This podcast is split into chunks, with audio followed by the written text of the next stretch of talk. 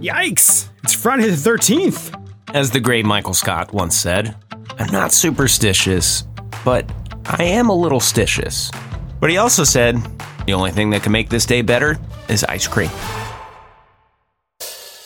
Well, no matter how stitious you are, a very good Friday to your friends. Thanks for stopping by for this edition of the Pinpoint Podcast on this 13th spooky day of the month of October.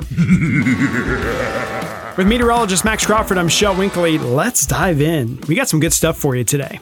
Well, first things first, not quite as comfy out there as the past couple of mornings, but uh, still not terrible waking up. And uh, I think, unlike yesterday, we'll actually find a little bit of sunshine out there. Nice little uh, inversion here in the low levels kept those clouds and moisture trapped close to the surface yesterday, and we barely saw any blue sky.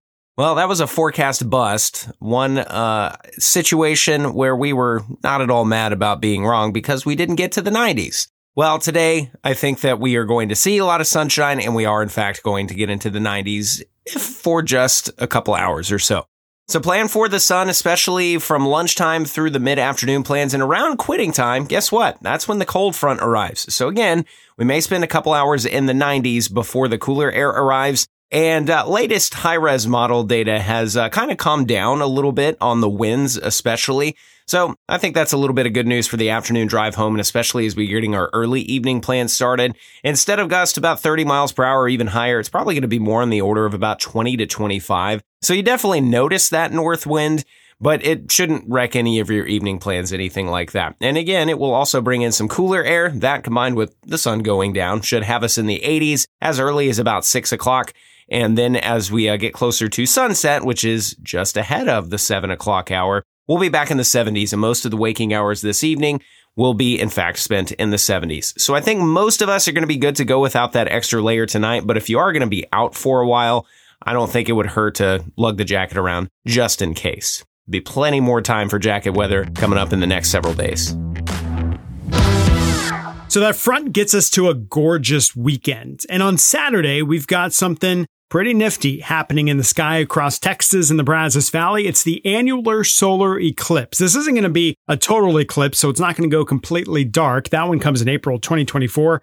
Definitely you should mark your calendars for it. But this is one of those ring of fire eclipses where you still see kind of the outer edges of the sun burning bright as the shadow of the moon is overhead. And the best viewing in Texas is technically to the southwest of the Brazos Valley, but there might actually be some cloud cover from places like Del Rio to San Antonio back down into South Texas, where the path of that total annular eclipse will pass through. Eh, they'll probably still see something, but it may be a little muddled. Now, here in the Brazos Valley, though, we got crystal clear blue skies in the forecast, and the temperatures are going to be, ah, chef's kiss once again.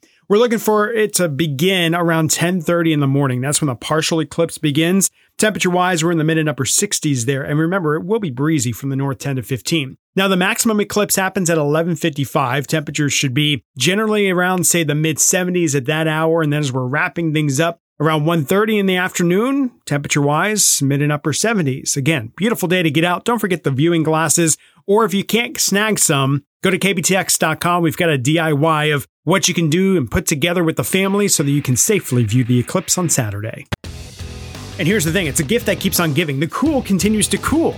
So as we go through the rest of your weekend, we've got temperatures that steadily come down just a bit.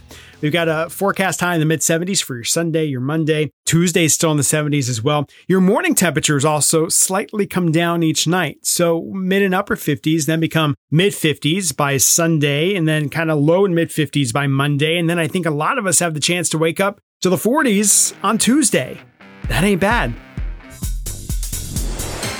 Quick tropical update for you on this Friday morning. We've still got Sean out there. He is going to continue to weaken and likely become a tropical depression by the time we get to early next week and then a remnant low after that, and maybe just a puff of clouds shortly after that. There is another area that the NHC is watching south and east of that area, really just off the coast of Africa, which could eventually become Tropical Storm or Hurricane Tammy. We'll keep an eye on that, but again, we're still a couple of weeks away from any potential real impacts of that. Hopefully, it's Tammy number two, not Tammy number one.